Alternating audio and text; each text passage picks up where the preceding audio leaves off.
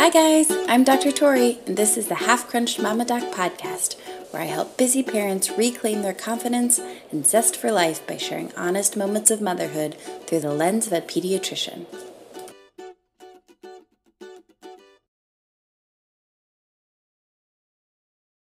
Hello, hello. Welcome to Half Crunched Mama Doc podcast. Thanks for tuning in. This will be my full first full episode for you guys. And I had pages upon pages. I mean, I still do, but I have pages upon pages of ideas of what to talk about on this podcast.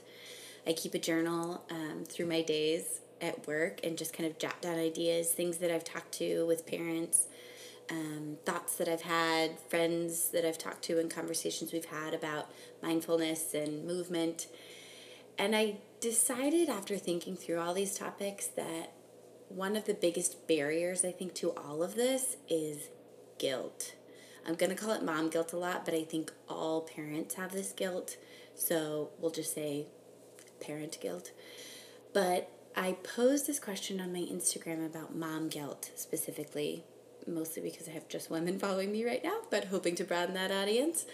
Um, but I've I kind of just put it out there. Have you felt mom guilt? When was it? Has it changed what you've done? Like, does that feeling of guilt change the behavior that you were intending to do? And then, do you think having more knowledge or more information would change your guilt level or anything else? And let me tell you, I had a whole host of replies, and thank you so much to everyone that replied to that. And I just want to say that, you know, guilt is a guilt is a very natural thing, and if I've learned anything from all your responses, it's that it's everyone has it. Everyone has it in one manner or another.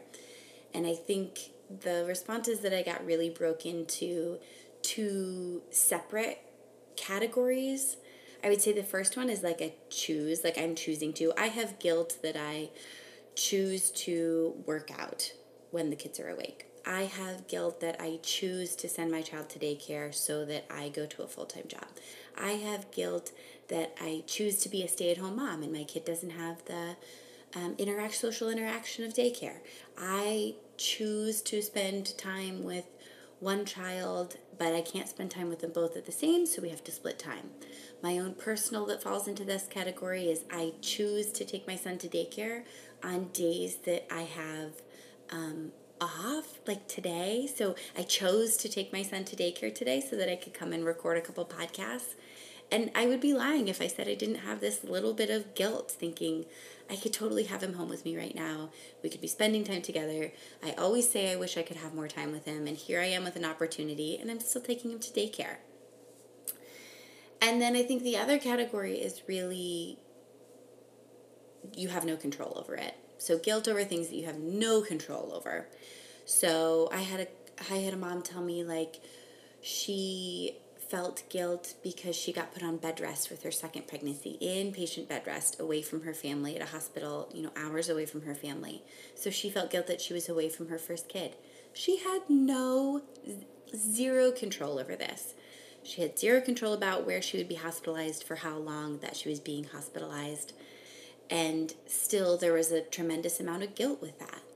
I had another mom reach out and say she felt tremendous guilt over being unable to breastfeed her child.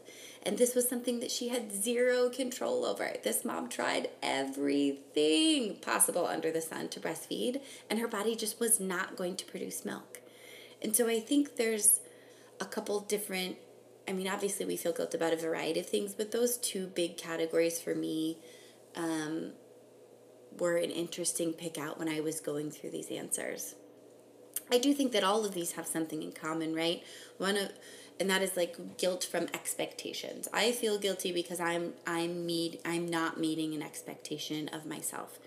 And whether that's coming from I, I'm being expected to do this because I see other people doing it because other people tell me I should, because my doctor tells me I should, because the mommy blog tells me I should, because I follow these perfect moms on social media that have it all together and they do all of this stuff for their kids, but I can't do that because I'm too tired. Um, but I think really comparing, and in this age of social media, is so easy, obviously, and um, it can be really detrimental. So one of the biggest tools that I've used personally for my guilt is is trying to get curious about it. So when I start feeling that that guilt come in like, "Oh, I shouldn't I shouldn't be doing this."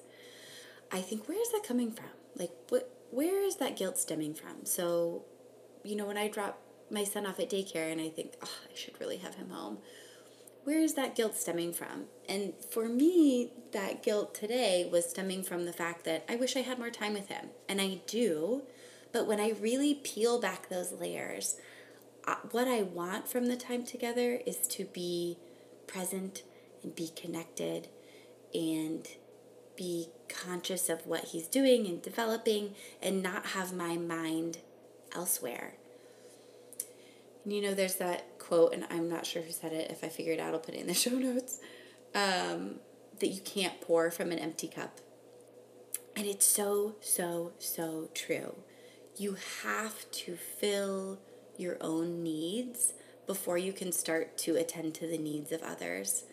And so I think really taking time to sit down with yourself and do some reflection about what makes me happy, what fills me up, what makes me energized, what will bring light to myself. I mean, I I did some I did some work with a human design coach, which if you have if you've never looked into human design, I highly recommend it. Um, and I will link who I worked with because she is phenomenal. Um, but one of the insights that she brought out for me was that I can really I have so much energy to give, but I first I have to be filled up and lit up from within to be able to share any energy at all. And so without without taking the time to fill and energize myself, I really am doing a disservice to those around me because I'm I'm not able to share that light if I haven't spent time to fill it up. And so that was a really big light bulb moment for me.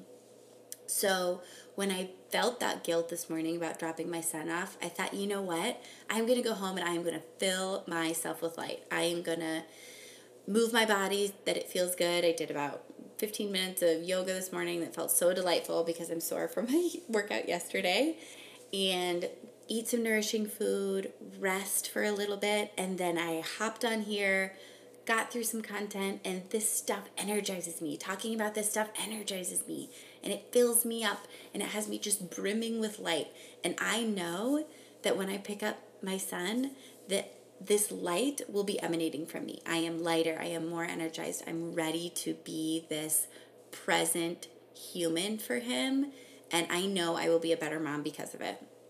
So I think really reminding yourself in the category of things that you choose that it truly is this effect that you're choosing to do it because it will make you better for those around you. And so, really, I encourage you to sit down and, and think about those things. Think about what lights you up. Think about the non negotiables. So, like, non negotiables for me are sleep. I must, must, must get sleep, or I am not a sparkly person.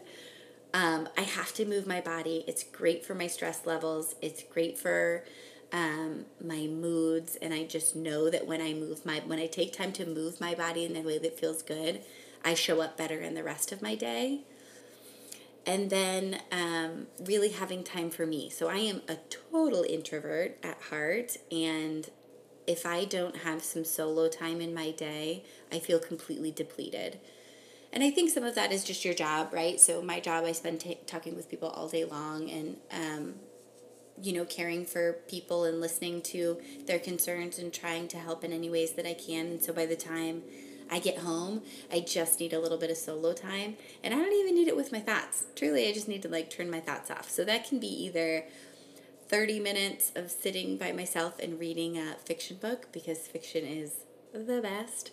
But as a side note, I will be starting a little version of my own book club. Um, I think I'll host it on my Instagram page, like under a highlight or something. But if any of my fellow bookworms or fiction bookworms want to join me, I'll be doing that.